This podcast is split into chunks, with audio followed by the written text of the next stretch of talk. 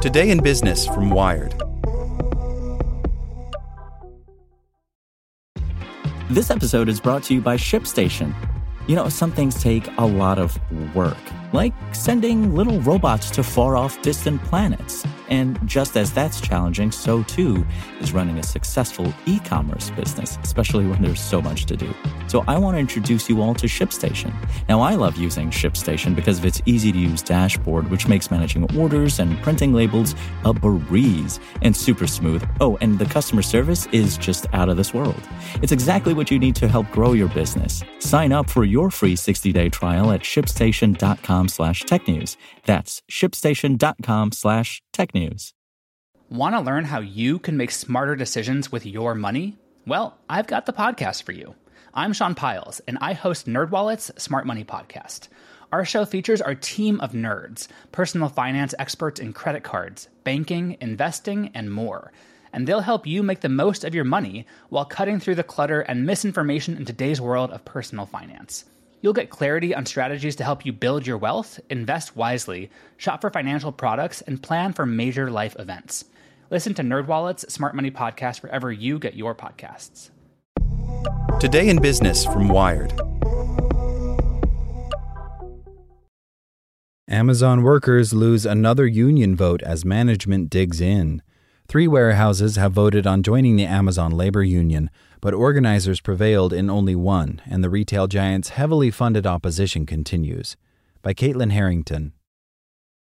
The Amazon Labor Union, which made history in April by unionizing the first Amazon warehouse in the U.S., lost its latest campaign recently at a facility in Schodack, New York. Workers voted 406 to 206 against joining the union, the second loss out of ALU's three unionization campaigns at Amazon warehouses. The result is a setback for workers seeking more say at Amazon, which is a staunch opponent of unionization and has spent months challenging the sole successful campaign in Staten Island. We're proud of the brave workers in upstate New York who stood up in the face of a vicious anti union campaign to challenge a trillion dollar corporation ALU President Chris Smalls wrote in a statement saying the union would continue to organize in Schodack.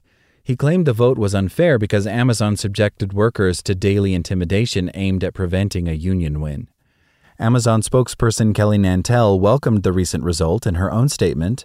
We're glad that our team in Albany was able to have their voices heard and that they chose to keep the direct relationship with Amazon as we think that this is the best arrangement for both our employees and customers, she wrote.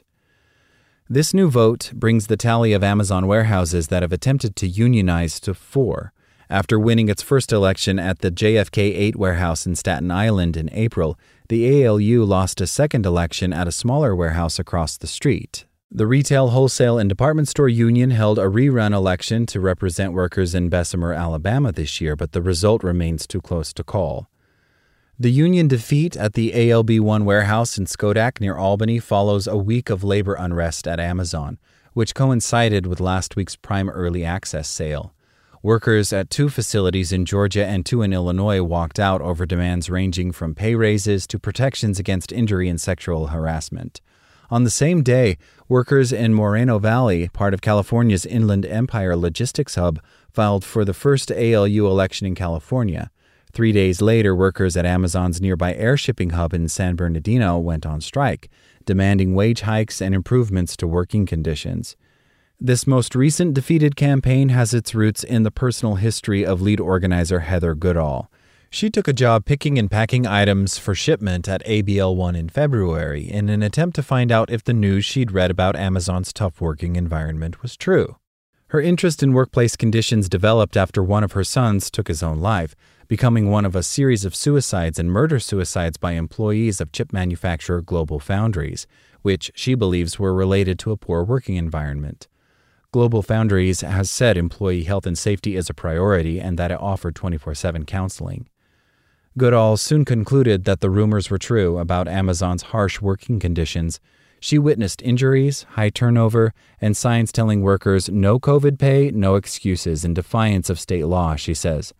Ambulances are a common sight outside the warehouses, Goodall says, and one once came for her after her heart condition flared up while on shift. When you see it on a daily or weekly basis, it becomes normalized and people stop questioning it, she says. Analysis of 2020 U.S. Occupational Safety and Health Administration data by the Washington Post and 2021 data by the Strategic Organizing Center Labor Coalition found that Amazon warehouse workers faced roughly twice the injury rate of those working in similar workplaces. This summer, OSHA launched probes into Amazon, investigating warehouse safety and deaths at the company. Goodall and ALB1 workers began organizing with ALU in June and filed for an election in August. Amazon soon launched an aggressive anti union campaign, as it had in response to previous union drives.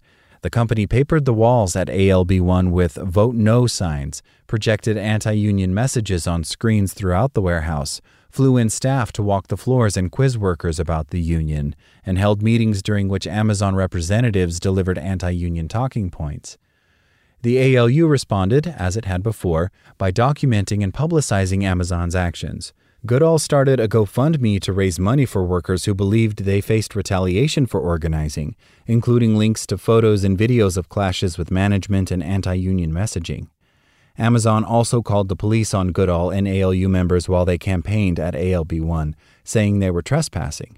The workers say they were exercising their legal rights to organize. Amazon's determined opposition to unions, high worker turnover, and sprawling warehouses have led to disagreements about the best way for workers to stand up to the company. The ALU, founded by Amazon employees, says it has a deeper understanding of the conditions and culture at Amazon and can better relate to workers. But Goodall initially started working with the Teamsters, which, as a large and established union, has more resources and experience countering corporate pushback. After a disagreement over strategy, she switched to the ALU. Amazon has also challenged the ALU's historic victory in Staten Island, lodging complaints against the union and the U.S. National Labor Relations Board. After a month of hearings this summer, the NLRB hearing officer recommended rejecting the company's complaints. Nonetheless, Amazon CEO Andy Jassy has said the company is gearing up for a long fight over what he called disturbing irregularities in the voting process, suggesting plans to appeal to the federal courts. Overall, Amazon appears committed to using any means possible to grind down unions, from the warehouse floor to the NLRB, and soon perhaps to the courts. Labor experts say that weak labor law in the U.S. and an understaffed NLRB create a system ripe for exploitation by large companies. Even if Amazon knows it has little chance of winning, the appeal is the point, says San Francisco State University Labor Studies Director John Logan. What they want to do is kill the union campaign, to make the workers feel that it's futile, that Amazon will never give up in its opposition. Like what you learned? Subscribe everywhere you listen to podcasts and get more business news at wired.com/business. Want to learn how you can make smarter decisions with your money? Well, I've got the podcast for you. I'm Sean Pyles, and I host NerdWallet's Smart Money Podcast. Our show features our team of nerds, personal finance experts in credit cards, banking, investing, and more – and they'll help you make the most of your money while cutting through the clutter and misinformation in today's world of personal finance.